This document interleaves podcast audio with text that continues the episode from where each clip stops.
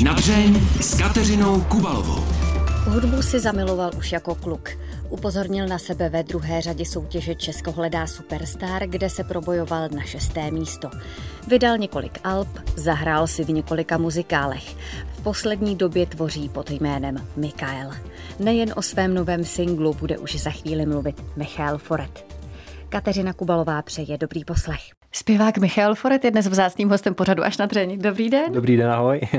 Už eh, je to pár týdnů, co si všichni můžeme poslechnout eh, váš eh, z Brusu nový single. Jak dlouho vznikal? Vznikl velmi náhodou, protože to byl single, který jsme hráli spousta měsíců, možná i let, dva roky, rok a půl minimálně Aha. na koncertech. A je to cover od Billyho Idla a jmenuje se Flash for Fantasy a ona tak dobře fungovala na živo, že lidi si to tak hezky jako na to pohupovali a skákali, mm-hmm. že jsme se rozhodli, že to natočíme a že to vydáme jako single a bude to jako taková předzvěst mý nový desky, která by měla být na podzim. Já to teď nějak jako chrlím po singlech, co zhruba dva, tři měsíce nový single a pak to tak nějak jako schrnu na nějaký hezký, zase doufám, hezký album, vonavý s bukletem, takový to, co už dávno nikdo neposlouchá. Mm. Většina lidí už nemá ani přehrávače, ale vlastně v autech pořád ještě jo. Ale spíš taková nějaká moje vizitka a dcera mi namalovala krásný buklet, tak já ho využiju a dám ho tam. Máte od dcery obrázky. Jo, ale pozor, to udělala, když byly dva roky a udělala eh, z plasteliny srdíčko, Aha. nějak to vytiskla nějakým tiskátkem mm-hmm. a mhm. dala tam víc barev dohromady a vzniklo z toho normálně nádherný artový srdce, který jsem vyfotil na bílém parapetu. ještě jsem to trošičku nějak jako upravil graficky a je z toho podle mě zajímavý grafický výtvarný Bude opravdu prvek, s no. příběhem. Bude, bude. Ještě mi povězte, vy jste říkal, že chrlíte jeden single za druhým. Je to tak i když tvoříte, že máte takové plodné období, kdy se vám to opravdu v té hlavě rodí a pak máte období takové, ne krize, ale takového oddychu, kdy Přesně. nic nenaskakuje. Přesně, já teďka použiju úplně nejhorší snad možný srovnání, který lze, ale je to tak s alkoholem. Teď nemyslím jako, že někdo nějaký alkoholik třeba nejde prostě každý týden nebo každý víkend nebo jednou za čas, ale je to tak, že někdy máte na to víno prostě chuť chuť uh-huh. nebo na to pivo. No a někdy máte to období, kdy prostě několik měsíců prostě nechcete pít nic vlastně s alkoholem. A já to mám přesně s tou hudbou, že to mám nějak jako spojený ku podivu největší plodný období je v lednu u mě, uh-huh. což je zajímavý. A to píšu nejvíc letních věcí. To je paradox. Venku chumelí. už se těšíte. Je tři stupně venku nebo minus a nikdo nic nedělá, je leden takový ten unavený měsíc a já jedu takový nějaký svý uh-huh. letní věci. To jsem napsal nejvíc letních vlastně singlů na moji předchozí eh, desku od Mikaela, tedy bavíme se o Mikálovi, což je můj hudební, umělecko-hudební projekt, kterým teďka poslední dva, tři roky žiju.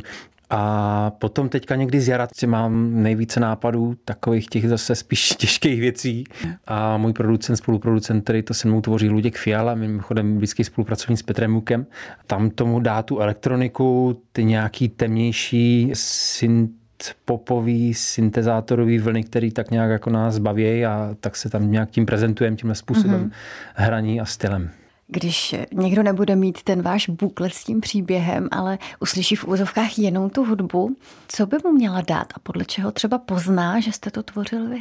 Teď mi napovídáte, že jsem četl nějakou recenzi o té mojí desce předchozí, že nadpis zněl tak nějak jako, že Mikálovi písně nejsou vždy easy, protože ta deska se měla easy, mm-hmm. přesto hrají pestrými barvami. Mm-hmm. A on tam ten autor používá fráze typu, že půlka těch věcí je tak strašně moc veselá, hravá, barvitá mm. a fresh, tak typická vlastně pro moji tvorbu, ale půlka zároveň ta druhá je až někde dole nejtemnější, co může být, tak je to i mojí eh, danou mm. povahou, asi zřejmě tím mým stylem, jak nějak žiju nebo jak to mám, že jsem buď hodně veselý nebo hodně smutný a nějak se snažím teďka v těch 35 letech eh, najít nějakou tu cestu, jak najít ten střed. Souvisí to i s psychikou, s nějakým mentálním mm. zdokonalováním se, dejme tomu. Takže v té hudbě se to tak nějak jako odráží v tom Mikálovi, že vlastně, když si tu desku poslechne, tak jsou tam opravdu hodně tmavé věci, mm-hmm. ale pak přepnete tam nejrostomilejší veselá letní písnička, u který máte pocit, že jste mochito a ležíte na pláži. Mm-hmm. A jde to tak nějak země přirozeně. Já to neplánuju, to není kalkul, to není něco, co bych jako chtěl dělat, mm-hmm. ale je to daný nějakýma mýma vlnama a nevadí mi to jako kombinovat na jednu desku například nebo na koncertech, kde mm-hmm. prostě mám sérii smutných, eh, hodně temných, dejme tomu elektronických věcí a pak najednou se skáče a je veselo a, Teďka mě vidíte, já jsem celý v černým, de facto kromě kšiltovky teda, ale na koncertech jsem barvitej, za náma bliká spousta barevných světel, grafů a obrázků a ten Mikael je takový v tomhle pozoruhodný, řekl bych. Mimochodem, když tvoříte, píšete, tak je to opravdu tak, jak jste před chvílí už naznačil, že je vám vlastně jedno, co tomu řeknou ti posluchači, že jde hlavně o to, aby to bylo z vás, aby to bylo autentické. A nebo někde vzadu v té hlavě přemýšlíte, bude tohle hit, neměl bych to udělat trošku jinak? Pravdou je, že když jsem natáčel svůj asi největší hit Alone Together před dvěma lety, tak mi producent zavolal, že má písničku, jestli bych si ji poslech, jestli mm-hmm. bych měl chudit zaspívat. Tak jsem si poslech a řekl jsem, hra taková kytarovka, nemastný, neslaný pro mě v tu dobu, že nějak jsem asi nevěděl, co od toho mám jako očekávat, tak jsem šel do studia, ale že to natočíme. Za hodinu to bylo natočené, my to natočili na první dobrou. A pak jsem na to v ten víkend natočil nějaký ještě klip, který jsem točil doma v obýváku, protože to začala zrovna pandemie a hmm. všechno se zavřelo, byla ta první vlna covidu. A byl to vlastně hit, protože to hmm. další týden jsem jenom ze srandy zkusil poslat pěti velkým rádím a čtyři z nich to nasadili jezdili. A vyhrávalo to několik měsíců první místa na rádích pro mladý, na velkých celoplošných rádích. A byl jsem za to rád, ale zároveň jsem měl takovou nějakou vnitřní pohnutku, co bude, až to skončí, že jsem chtěl natočit něco ještě lepšího. Teď nemyslím jako hit, ale kvalitní věc, která mě bude prezentovat, za kterou se nebudu stydět, protože moje minulost je různá já jsem začínal v 17 letech v jedné hudební soutěži Superstar se to jmenovalo a když se na sebe zpětně takhle podívám, tak eh, bych udělal spoustu věcí, možná všechno jinak. A na druhou stranu si říkám, že to tak mělo být, kdyby to takhle nebylo, tak bych teď nebyl tam, kde jsem. Že ten vývoj u mě obzvlášť je obří, teda podle mě. A já teda opravdu jsem zažil tolik houpaček, tolik velkých kolotočů a horských dráh, že to se mnou trochu zamávalo, ale ten vývoj mám rád a teďka nevím, jak jste se ptala, vlastně na kterou otázku jste se ptala, protože jsem se to trošku zamotal. Jestli to jde země nebo kalkul, eh, jde Aha, to země většinou. Jde to země, protože já si toho Mikála tak nějak, proto jsem si ho tak nějak jako vymyslel a vytvářím si ho, že si tam dělám, co chci. Mě nikdo nic nenutí do ničeho vlastně v tomhle projektu. Mm-hmm. A když jsem byl Michal Fore, když jsem tvořil pod mým pravým jménem. Je to pořád tam, ještě moc spojené s tou mhm. Superstar? Tak je to hodně spojené se Superstar, mm. je to víc pobrokové, víc české, ale pod tím jsem si řekl, že si to, protože tam mm, vlastně to umění e, nemá hranice, tam si můžeš dělat, co chceš vlastně úplně, tam není nic zakázaného. A proto jsem do toho šel, že jsem si to vymyslel, udělal jsem první single v angličtině Poslali jsme ho do světa a všichni, co to je, kdo to je, to zní světově, tohle to, takový různý, a hned se začali škatulkovat a já říkal, líbí se vám to, jo, líbí se, tak, a začali to hrát hned. Já jsem 15 mm-hmm. let pod Michaelem Foretem nemohl nic udělat na to, aby jako mi to hráli nebo vůbec rádi a aby to mělo nějaký efekt pro mě, pro, jako pro hudebníka, což je taky důležité, aby vás hráli v rádiu, aby vás posluchači vůbec měli šanci poznat nebo zjistit, kdo jste nebo jak jste. Takže je to o tom, že v tom Mikálovi si dělám, co chci. Nikdy nepíšeme věci tak, aby to mělo být jako na první dobrou hit, nebo co, to je podle mě zbytečný. A ku podivu to je vždycky úplně naopak. To, co si myslím, že bude hit, tak nechtějí hrát. A to, co si myslím, že hit nebude, tak to vezmou a líbí se jim to. Říká hudebník Michal Foret. Já bych se teď docela ráda podívala na tu vaši pouť, plnou houpaček, kolotočů a horských drah, jak jste to před chviličkou nastínil. Vy jste jako dítě byl spíš sportovec než hudebník. Kdy ta hudba převážila? Já si pamatuju přesně, kdy to bylo. A byl to koncert Cranberries, bylo mi 12 a já odjížděl z toho koncertu tak naplněný takovým štěstím, něčím, co jsem nedokázal do té doby vůbec uchopit. Jsem vůbec nevěděl, hmm. že to existuje. Taková nálož euforie a vlastně lásky celkové hmm. nějakého světla. A druhý den jsem měl už v 7 hodin stát ráno na atletickém stadionu, kde jsem běhal rychlý tratě, sprinty, stovky, šedesátky, protože jsem byl v tom bohužel dobrý a mě to bohužel, bohužel protože já jsem to psychicky nějak nezvládal. Hmm. Všichni kamarádi v tu dobu to byla puberta, že jo, chodili v sobotu někam ven a bavili se. Já jsem musel v pět ráno stát na nádraží hmm. s baťuškem a jedna nějaký a jediný ze školy, z devítiletý základní školy jsem já byl asi tak vynikající v tom, že jsem vlastně musel jít na závode, tu s příkazem, byl jsem v různých částech eh, České republiky, vždycky jsem tam měl buď vlakem nebo autobusem hmm. a mě to tak štvalo, že jsem nechtěl prostě být součástí. Já jsem byl strašně nervózní. Já jsem stál na tom startu, teďka jsem čekal na ten startovní výstřel a mě to strašně dělalo zle, hmm. jak byli vedle mě v řadě ti kluci a všichni chtěli vyhrát. A, ale vydržel jsem to. Sport je zase něco, co dalo mě jako osobnosti, když jsem byl malý, nějakou disciplínu začal jsem uvažovat nad tím, co je správně, co je špatně. Do té doby jsem byl trojkař, čtyřkař, nebyl hmm. jsem schopný se moc koncentrovat, učit. Ale od pátý tříd jsem začal dělat atletiku a tak to nějak šlo jako ruku v ruce s tím sportem, mm-hmm. že mě to nějak jako mentálně vybrucovalo k tomu být dobrý. No a pak jsem odjel na Cranberries. Tam jste řekl rodičům tak a končím s atletikou? A nebo jste zvládal všechno? Rodiče naštěstí v tomhle nebyli nějak na mě vázaní, ani přísní, ani mě nepřikazovali nic, ale pravdou je, že táta i přesto, že byl muzikant a dobrý a mm-hmm. zpíval hezky a vlastně díky němu mám možná i ten dar, že jsem už ve třech letech zpíval s ním na různých pódiích, dejme tomu z jeho mm-hmm. kapelu tenkrát ale on si myslím, že doteď moc úplně nepřeje si, že jsem spíš ten hudebník, než někdo, kdo má, dejme tomu, mhm. stabilní zaměstnání, kdo má nějakou jistotu, dejme tomu i finanční, mm-hmm. nějakou takovou tu životní. Nicméně tedy ten, kdo mi koupil první kytaru, byl můj děda, který řekl, ale já mu věřím, já mu tu kytaru koupím, tak mi koupil kytaru, to bylo v létě, já na chatě hrál celý dva měsíce, jsem se začal učit sám první akordy Diany. Lidé o ní říkají, a to bylo strašné. To bylo doba taky, kdy já jsem začal mutovat, takže já si myslím, že všichni ti sousedí na těch chatách tam museli trpět celý léto, že si tam Míša pořídil kytaru a učí se hrát své první akordy. No to byly hrozný začátky. A taky v tu dobu jsem začal jezdit na různé hudební soutěže, kde jsem zaručeně skončil na posledních místech. Vždycky to tak bylo. Mimochodem, ty soutěže, i třeba ta no. vaše nejznámější ano, superstar, tak byste před chvílí zmiňoval, jak šíleně jste býval nervózní při té atletice. To jo. Jak to bylo na hudebních soutěžích? Tam jste nervózní nebyl, bylo to jiné. Na těch prvních jo, tam to byly takové ty okresní soutěže. Hmm. Hanácký skřiván se to jmenovalo v Prostějově, tam, kde jsem vyrůstal, kde jsme žili. A já nevím, proč jsem si vždycky vybral nějakou těžkou věc, Phila Collinse třeba, hmm. v době, kdy jsem mutoval. Proč jsem si vždycky vzal takovou jako kládu, hmm. abych to nedal. Takže vždycky jsem skončil poslední. A tam to ještě tenkrát začínalo a to já jsem byl hodně vyklepaný, ale měl jsem tak strašně velký a nastartovaný motor, že to chci dělat a že mě to tak strašně baví, že jsem tam cítil tolik lásky v té hudbě, že prostě chci na tu hudební soutěž a vlastně mi bylo jedno, jestli věrou nebo ne, ale chci zpívat. Chci ten mikrofon držet v ruce a chci zpívat. Chci cítit nějakou energii mezi mnou a lidma. Tenkrát byla fakt strašná, lidi se mě smáli, tam to bylo fakt, tam bylo 35 účastníků a byl 36. Jako fakt to byla tlustá čára a potom já.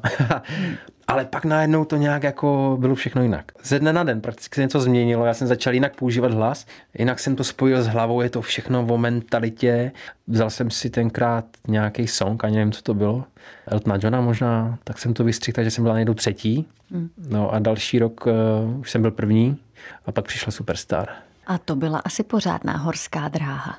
Jaké byly ty výšky a i ty hloubky, do kterých vás uvrhla? Tenkrát jo, protože se hlásilo 9,5 tisíc nebo 9800 lidí na druhou řadu Superstar, hmm. ve který jsem byl. A kdybyste viděla ty davy lidí, to si myslím, že tenkrát, tak jak to bylo ten boom toho, první, druhá řada Superstar hmm. před těma 16, 17 lety už to je. Všichni chtěli zpívat, všichni chtěli vyhrát, všichni chtěli být jako ta třeba Aneta Langerová hmm. nebo v té první řadě, tedy ty účastníci. A já tam byl někde mezi nima a tenkrát jsem dojížděl do Prahy na zpěv k Lidě Nopový, výborný ženský, který si strašně vážím. A tam mi řekla, pokud chceš zaujmout, tak musíš v prvních třech vteřinách, takže není čas na nějaký umělecký projevy. Prostě to tam vystřel, zaspívej mi tři písničky a já ti řeknu, kterou z nich eh, zaspíváš na konkurzu. A já spustil I love rock and roll, jsem spustil tuhle písničku a on řekl tuhle ber, zaujmeš. Oni mi to nechali paradoxně dospívat celý tu písničku, což bylo zvláštní, že tam bylo spousta lidí a najednou vidím, já tam neviděl, to bylo velký světlo, tam kamery a najednou na mě někdo tak jako mává, abych přestal a držel cedulku ano v ruce, jakože ano, jakože procházím dál. Tak když jsem tam viděl tu bílou cedulku s tím černým nápisem, ano, tyjo, to, to bylo štěstí, to byla taková radost, taková ta dětská ještě radost. Hmm, hmm, hmm. tak jsem mi tu cedulku vzal a šel jsem ven a ukazoval jsem to takhle tátovi, tam byla tam hromada těch lidí, táta celý zarudlej, já taky. Jo, bylo to velký, bylo to hezký. Jak to člověk nese, když tady uspěje a kolem něj se roztočí to obrovské mediální kolo? Tenkrát to bylo pro mě zvláštní. Já jsem zjistil, že jsem favorit, což bylo po prvním kole finálovým, kde nás bylo už devět a já zpíval Dana Bartu On My Head. Tam mě obarvili vlasy na modro a já jsem si vzal nějaký triko s americkou vlajkou a jel jsem tam doplna. Vůbec jsem neřešil, co je vpravo, vlevo, prostě jsem jel a užíval jsem si to, že mě to baví, nic víc. Já jsem neřešil, jestli zpívám dobře, jestli hmm. uspokojím pana Klezlu, který hodnotil zpěv a techniku, mě to nezajímalo. Já jsem prostě šel živočišně do toho, tak jak to dělám doteď A tenkrát, když posléze, až skončila soutěž, eh, zveřejňovali výsledky, tak já v tomhle prvním finálním kole byl první. Úplně dostal jsem asi 20 tisíc SMSek a druhý byl až nějaký s nějakýma 12 tisícima SMSkama. Že jsem byl skokově nejlepší z těch hmm. všech tenkrát v tom prvním kole, pak už to šlo různě, pak už jsme se přehazovali různě takhle. Ale potom jsem nějak zjistil, že mi vypadly dvě kamarádky, který jsem tam měl, protože ta jsem zjistil, že tam nebyla úplně dobrá parta. Tam byla parta lidí, kteří chtěli vyhrát všichni, tak nějak. Jo. A já byl nejmladší, byl takový ucho, vedle mě byli ty o deset let starší zpěváci, kteří už hráli s kapelama. No a nebyl jsem úplně oblíbený v tom kolektivu, a vím, že jsem tam byl dost jako se cítil špatně, prostě jako mhm. pátý kolo uvozu, trošku ponižovaný v rámci i zákulisí celkově. A bylo to pro mě těžký, protože jsem najednou musel být v Praze a teď byl každý den nějaký program a byl náročný ten program. My jsme museli chodit tančit, pak jsme museli něco natáčet, pak se tvářit tohle. A jenom jeden jediný volný den jsme měli pro sebe, což byl den po finálovém večeru v, v pondělí, kdy jsme na půl den odjel vlastně na Moravu za rodinou a zároveň si udělat nějaký zkoušky ve škole, třeba hmm, dodělával hmm. střední školu nebo byl jsem v půli střední školy. A já si pamatuju, jak jsem brečel tátovi do telefonu, že chci vypadnout. To, to bylo třetí finálový kolo. V obě kámošky mi vypadly, já tam byl s těma sokama a bylo jaro, bylo krásně, všichni chodili ven, všichni chodili upékat bušty. A já jsem prostě seděl v hotelu v Praze, učil jsem se ten text, protože jsme se opravdu reálně museli naučit za dva dny písničku. Je pravda, že vy jste potom se malinko stáhl do ústraní a místo, abyste profitoval z toho, že jste známý a stal se takovou trošku rychlokvaškou, mm. tak jste šel studovat. Já jsem si našel kapelu, protože jsem cítil, že chci dělat hudbu, opravdu hudbu hmm. pořádnou. A prakticky jsme začal od nuly. Já jsem si nechal zarůst vousy, už jsem byl takový ten Míša z té Superstar, ten většině usměvavý, tak za nějak začal jsem v sobě víc jako hrabat, takzvaně hmm. víc dumat nad sebou. Tak jsem si našel kapelu a snažili jsme se jezdit festivaly a trošku ten underground začít dělat. Tak já jsem v tu dobu poslouchal Pink Floyd, Petra Gabriela, Kate Bush, tohle. A mě to ovlivnilo v té tvorbě a začal jsem jako tvořit a začal jsem jako spolu produkovat s nima nějakou hudbu.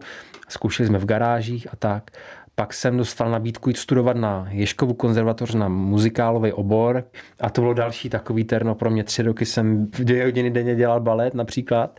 Mm. Já tenkrát jsem byl docela poleno na tanec, Neříkám, že teďka jsem hrapeř, ale tenkrát to bylo tak, že jsem ty základy toho tance dostával do sebe ve 20 letech. Fakt jsme tam stáli u té tyče od 7 od rána v pondělí a naproti nás byla LDNK, takže jsme koukali do těch oken, jak tam leží pacienti a já jel klasiku, prostě doprava, doleva, špička, pata, špička, piškoty, nepiškoty. To bylo strašný. Tři roky jsem to vydržel ano, naučilo dalo mě to, to dalo, něco? dalo, dalo. Já jsem potom tančil v Mamma Mia, například po hmm. poslední muzikál. A tenkrát, kdybych to neměl, ty základy v sobě, a ten jevištní projev, dejme to ten divadelní, tak bych tu Mamma Miu nezahrál. A nebo Děti ráje, tam jsme pořád trsali nějak, jako nějaký choreografie a kdybych to neměl tušku, tak si myslím, že bych to vůbec jako neutančil. Když se člověk naplno vrhne do vod eh, show businessu a je v muzikálech, na koncertech, všude možně, je to těžké uhlídat si to, aby se nerozplynul, aby pořád eh, zůstal sám sebou? Já myslím, že jo. Já měl taky období, teďka paradoxně, když o tom takhle mluvíte, tak jsem měl období, že jsem měl pocit, že být na společenském serveru každý den s nějakým článkem je ta výhra. Že vás lidi vidí a když vás vidí, tak to znamená, že jste dobrý což eh, po pár letech jsem zjistil, že ne, že to nechci takhle. Nechci, jako, aby se o mě psalo, že jsem zhubnul, nebo přibral, nebo vyrysoval si svaly, nebo, nebo ukazoval děti, nebo naopak neukazoval děti. A to byla taky ta doba, kdy jsem si založil Mikaela, což nedávno, dva, tři roky zpátky a začal jsem si dělat jako tu hudbu, která má za mě mluvit. To je ta moje třetí fáze. První byla Superstar, druhá dejme tomu konzervatoř muzikály a třetí je teďka tadle.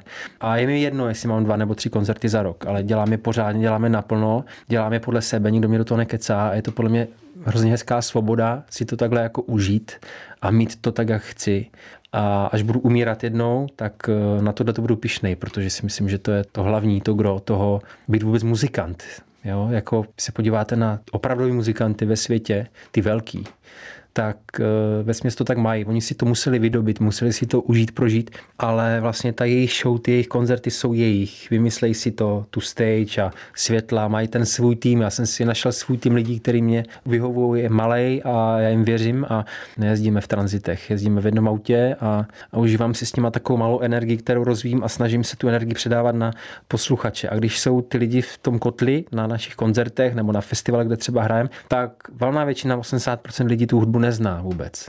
Ale přesto je to baví. Já to vidím na těch očích, já vidím, jak zpívají a neodcházejí a naopak přicházejí a skáčou s náma do toho rytmu, do toho mýho světa, což je hrozně hezký, že nemusí to znát z rádia. Není, nejsou to ohraný hity stokrát za den, ale jsou to prostě písničky, které je baví a potom to baví i mě a to si myslím, že je fajn. Co může za tu vaši proměnu? Věk anebo i třeba psychické problémy, se kterými jste hmm. zápasil? Oh, zápasil, možná ještě zápasím. A ne, neustále se potřeba jako cvičit. Tak jak někdo chodí do fitka, já teda jsem chodil taky, teď už cvičím doma, aby mě nebolela záda, abych se nerozpadl v 50 letech. Třeba mě inspiruje Sting, který dělá jogu a do toho skládá muziku a do toho pije dobrý víno, který on si sám pěstuje v Toskánsku a to je fajn. Je mu 70 a vypadá na, na 40 a je to super.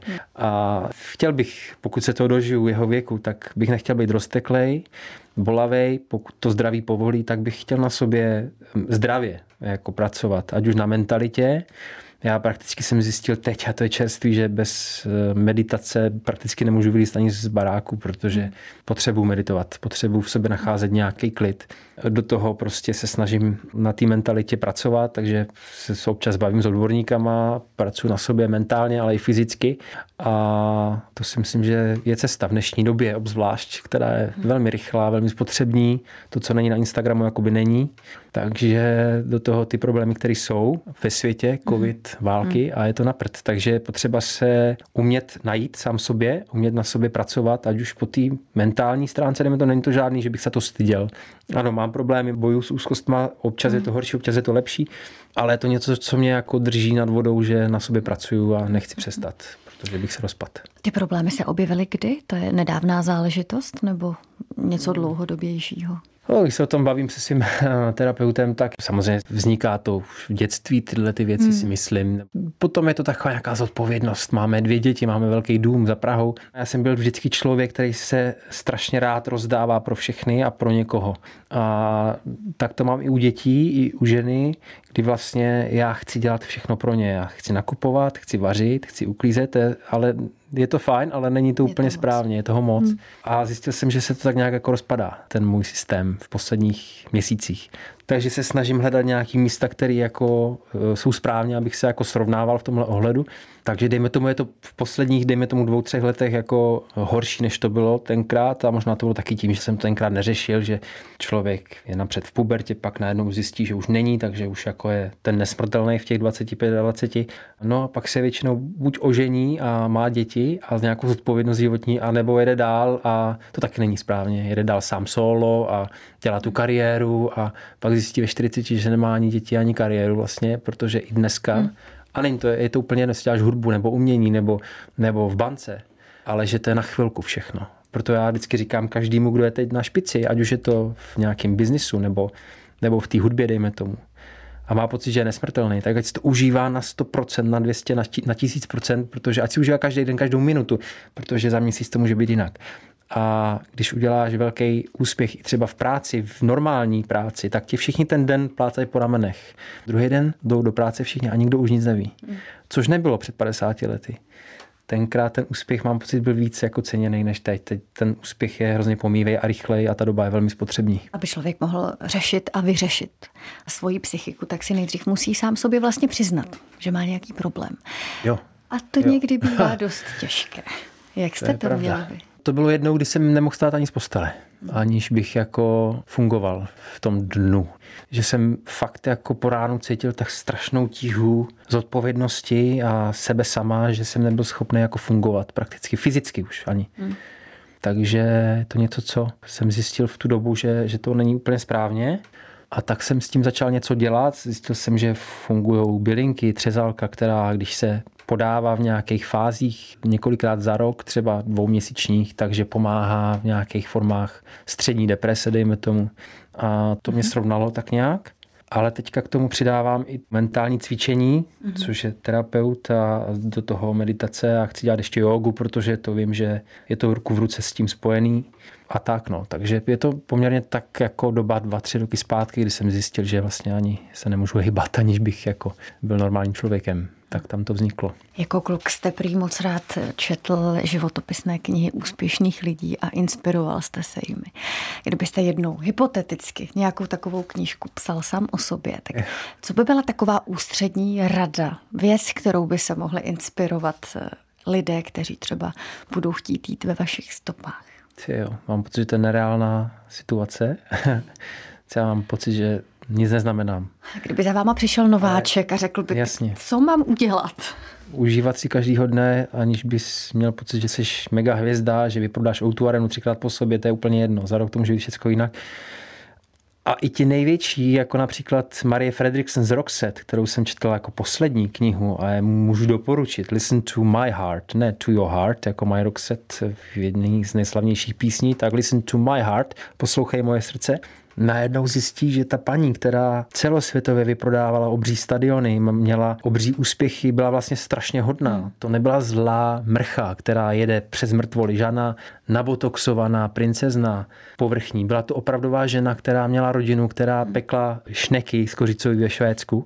Tak když měla ten problém s tou rakovinou, tak zjistila, jak ty lidi najednou s ní zacházejí, jako kdyby nebyla. Jako kdyby to nebyla žádná mega hvězda, žádná paní zpěvačka, nejlepší zpěvačka ze Švédska. Byla úplně normální, zažívala a píše to tam strašně podrobně, proto já o tom teďka takhle hovořím, že ti lékaři se třeba k ní nechovali vůbec hezky, až ba naopak. V době, kdy ona chodila na ty nejhorší vyšetření, tak přišla sestřička, jestli se s ní může vyfotit pro dceru. Když jí tady takla krev přes oko. Takové věci zažívala ona, když byla na vrcholu svého kariérního života. Takže to je fakt hrozně pomývá věc a je to úplně jedno, jestli seš Bůh, v biznisu nebo Bůh, kdekoliv, na Instagramu, v influence. Dneska mám pocit, že ty influenceři mají pocit, že jsou nesmrtelní. Že můžou všechno třeba. Ale ono to za týden ten v Instagram vypnou a nebudou mít co jíst. Jako jo. To je fakt zvláštní věc. Takže bych doporučil, ať si žijou, ať mají rodinu, ať mají zahradu, ať chodí ven, ať koukají na stromy.